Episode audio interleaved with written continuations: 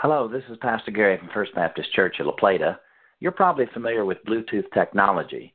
If you talk on your phone through your car radio or have a wireless headset or speakers, you're using Bluetooth. You may be less familiar with how Bluetooth got its name. There was a Viking ruler from the 900s who had a discolored tooth, so he was nicknamed Bluetooth. King Harald Bluetooth united the Viking and Norwegian countries of his time. The developers of Bluetooth radio technology saw their invention as a way to unite the computer world, and one of them was reading an historical novel at the time about Vikings and King Bluetooth. Bluetooth was only the code name for the project, but it ended up sticking.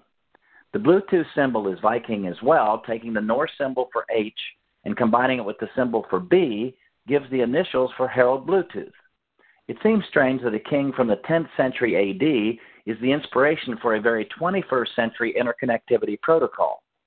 As King Bluetooth united his world and Bluetooth technology unites ours, believers are to be united as well. We have more in common with other denominations than we may realize.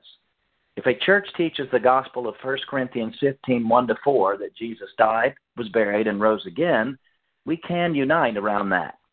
There are important differences of polity, eschatology, and philosophy but none of these will matter in eternity. Heaven's entrance exam consists of one question Have you received Jesus Christ as your Savior? Since King Bluetooth is known to have converted to Christianity before he died, we can expect to be united with him in heaven.